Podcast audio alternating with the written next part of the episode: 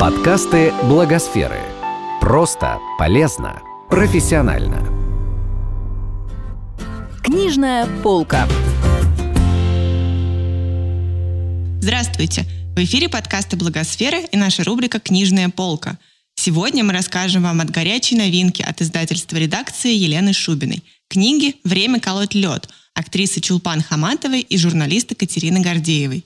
Как говорит писательница Людмила Улицкая, эта книга и роман воспитания, и журналистское расследование, и дневник событий, и диалог двух подруг на грани исповеди. Но как Чулпан и Катерина вообще пришли к тому, что надо написать книгу? Решила Чулпан. Потому что, естественно, э, к ней очень многие люди приходили, многие разные издательства приходили и предлагали а, сделать байопик. Э, ну, вот эту вот жизнь замечательных людей. Вот. И Чулпан все время отказывала, отказывала, а потом это, придумала Чулпан, говорит, давай мы с тобой напишем книгу. А дальше начался сумасшедший дом, потому что мы очень долго не могли придумать ну, форму. Потому что форму, изначальную форму, что это разговор, придумала Чулпан, а дальше там же очень, ну, как бы, это, ты же можешь все время разговаривать. А, а дальше уже была очень сложная история, как, как это все рассказывать. Эта книга во многом о прошлом, о том, каким было телевидение 90-х, чем дышал театр начала 2000-х, о том, как создавался благотворительный фонд «Подари жизнь», о другом поколении людей. Почти все, все представители нашего поколения, которые я знаю, а, это люди, уверенные в том, что мир можно изменить.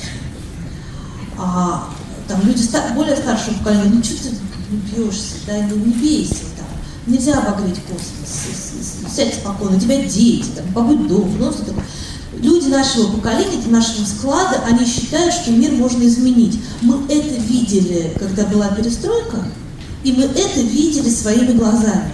Ты увидел проблему, и ты ее смог решить.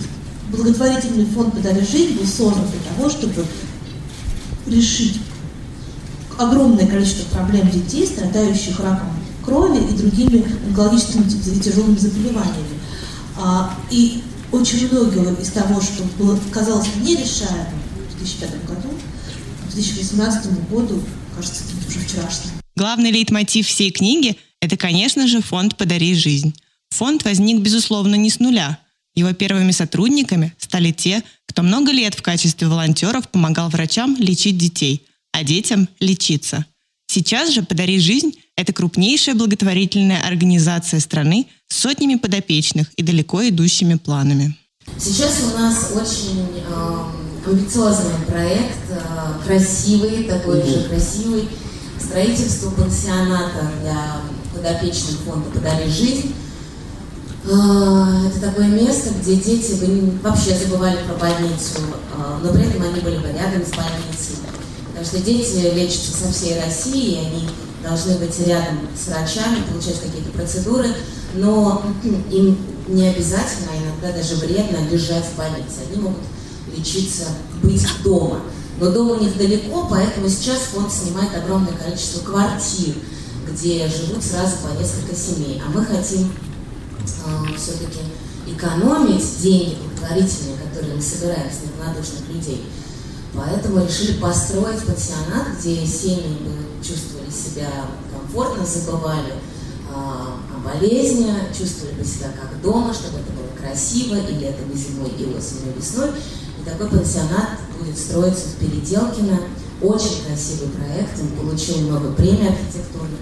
Вот это наше новое. Знаете, раньше, там сколько-то лет назад, а благотворители скреблись в эти государственные стены, значит, в двери, там, как эти жалкие котята. Послушайте нас, пустите нас, поговорите с нами. Потом оказалось, что помимо там, ну, возможности голоса у людей из нашего, так сказать, сектора а, есть огромное количество реальных знаний и реальных рычагов, э, ну, рычагов в смысле интеллектуальных, для того, чтобы изменить ситуацию в том или другом месте. Книге отражены множество сложных и даже обидных для Чулпан и Катерины моментов. Но, как говорит Чулпан, все это точно было не зря. И вот а, приезжаешь в город, вот, мне недавно были гастроли, Уфа, и выходишь на сцену, аплодисменты, получать цветы, и вдруг а, какое-то лицо и что-то шепчет, и говорит, меня не помните?